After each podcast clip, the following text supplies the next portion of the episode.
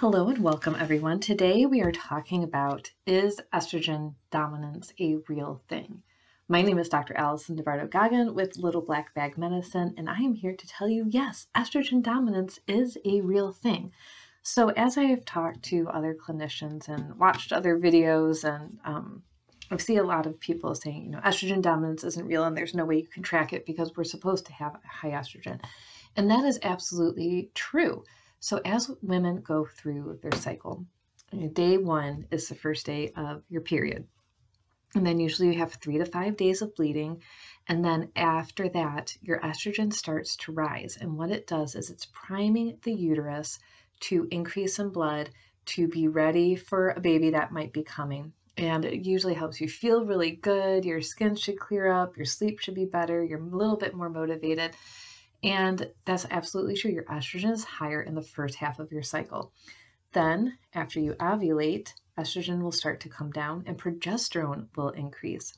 And then, at the last few days of your cycle, the progesterone will come down. So, right at the end of your cycle, and for days one, two, and three, your progesterone and estrogen will be pretty low. So, your hormones cycle throughout the month. So, the biggest complaint I see is number one, your estrogen is high. Yes, it is, because it should be high in the second half of your cycle and it should be low in the second half of your cycle. Did I say that right? It should be high, estrogen should be high in the first half of your cycle. It should be low in the second half of your cycle. So that's why doing blood draws are so complicated sometimes because. Well, what day of your cycle are you on? Where are you? Do you know you ovulated? What day did you ovulate on? And so it can be very difficult unless you're in menopause to know exactly where you are in your cycle. The other thing that I like to do then to combat this is always do saliva tests on day three or really day 21 is another good option as long as you know which day you're on of your cycle to see where you're at. And that way we know what level your hormone should be at. If we don't do a one day hormone test, we can do a cycle long saliva test where you spit in a tube about every three days. So you're tracking your entire cycle. And this is really helpful because I see women who have these spikes, weird, weird spikes throughout their cycle, and we can figure out exactly what's going on and exactly when what time. But the one day hormone tests are also really good. So, what happens with high estrogen is that it builds up in the system, and we're going to go over a couple of reasons why, but I want to give you the symptoms associated with it. Most people have heavy bleeding, clotting and cramping. Breast tenderness is a really, really big sign. Headaches, PMS symptoms like emotional, hypersensitivity, irritability, anxiety, anger, uh, lowered libido, then usually this is associated with thyroid issues like hypothyroidism. So, a lot of women who are told, hey, your TSH looks great, there's nothing wrong with you, just go eat less, move more, you just need to lose weight, that and it's not their thyroid is because it's this high estrogen, which is resembling hypothyroidism. It also impairs blood sugar instability, it impairs serotonin and melatonin, so you have a lot of insomnia. And if you have gallbladder issues, it's just really classic to have gallstones, and usually these women have their gallbladders out. You tend to carry weight in your hips and your thighs a lot more.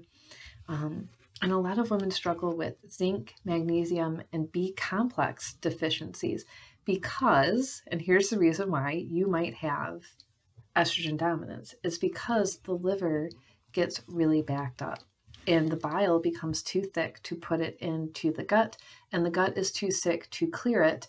And then we have this recirculation of estrogen. And it can happen with any hormone, but today we're talking about estrogen. So we have phase one of the liver, which takes compounds that our body is really done with it and takes it from a regular non-toxic thing compound right? Like neurotransmitters and antigenic complexes antibodies um, neurotransmitters hormones um, basically all the stuff that our body is done with and makes it into a toxic chemical which is phase two.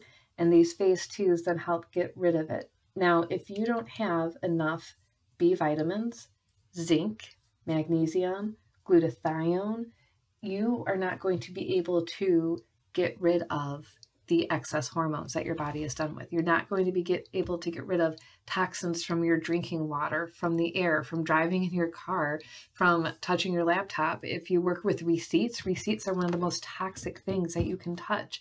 Um, so if you're in that industry, or even if you're in home care and you're cleaning a lot, these things get built up into the liver, and the liver has a hard time getting rid of it. And of course, you can do a blood test to see what your liver enzymes are as well. And then we have to move into the bile, which is the gallbladder. So if the liver is having a hard time getting these compounds into the bile, the bile can become really thick and stagnant, and that leads to gallstones. So gallstones are a really common sign of estrogen dominance because everything starts to crystallize, the hormones aren't eliminated. So really we like to work on improving the liver so it can create healthy bile so the bile is easier to be released from the gallbladder. So we can do a lot of nutrition things with that, but also digestive enzymes, lipase. Um, we like to juice with beets are really another great option. I do like to use dandelion, um, ginger, but I always, always, always give glutathione, B complexes, um, and usually those have zinc and magnesium in it if you're not already taking that. So you don't want you to taking like 18 different pills, but we have to be very aware of what you're taking. So the reason that this is a big issue, besides all of the horrible symptoms that you're going through, that if you don't deal with this now, it starts to wear down on your adrenals, it starts to wear down on your thyroid. We start talking about est- our autoimmune conditions we talk about um, breast cancers, endometrial cancers, uterine cancers, and it does put you at higher risk for things like brain disorders, Alzheimer's, because it's affecting every part of your body. It's affecting your neurotransmitters. It's breaking down your blood brain barrier. So, yes, estrogen dominance is absolutely real. Yes, you should have higher estrogen in the first half of the cycle, but lower in the second half. That gets complicated because of the way the liver is clearing the hormones? Is your gallbladder in good health? And then lastly, your gut. So you have bacteria in your gut, and some of them have enzymes, and one of them is called beta glucuronidase. And what that does is it helps manage and digest different things. So as estrogen is, say you have a healthy liver and your liver packs packages up your estrogen and it puts it into your bile the bile goes into your gallbladder. Your gallbladder releases bile only when you eat fat. So you still have to eat healthy amounts of fat. And once that bile and that estrogen package makes it into your gut, if your gut is unhealthy, if you have bad flora balance, if you have dysbiosis or leaky gut or Crohn's or ulcerative colitis, anything like that, the beta glucuronidase will go ahead and see that estrogen package coming up and take the estrogen back out of that package and allow the estrogen to recycle back into the bloodstream. So it becomes very, very difficult to manage estrogen dominance when you don't have a healthy gut.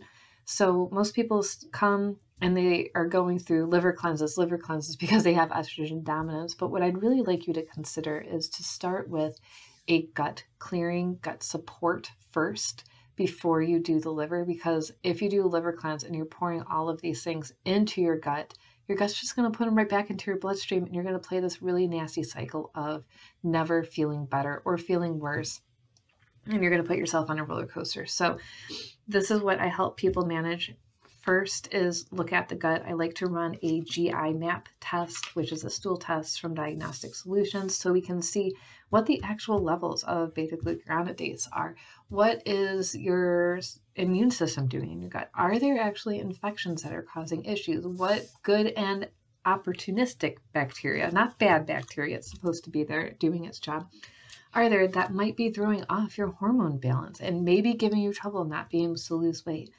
And we always want to run a blood panel to make sure anemia, iron, um, thyroid issues aren't part of this. Let's check out your cholesterol because if it's too low, you're not going to be making healthy hormones. I can guarantee you that. And if it's too high, there's probably something going on with your blood sugar we can address.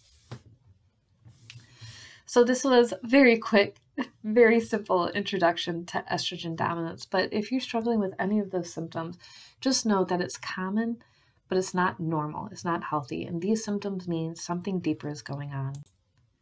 And we need to be able to address it now before either it gets worse or you head into menopause and experience irreversible symptoms. Once you're in menopause, your body literally hits pause on what it's doing with its inflammation. So, if you would like help getting this done, getting your testing done, um, you can find me on Facebook at Little Black Bag Medicine. Shoot me a message, or you can always sign up for a free consultation, introductory consult on my website at littleblackbagmedicine.com so we can get you help understanding what's going on with your body, get you set up for testing, and get you the help that you need so you can start feeling better.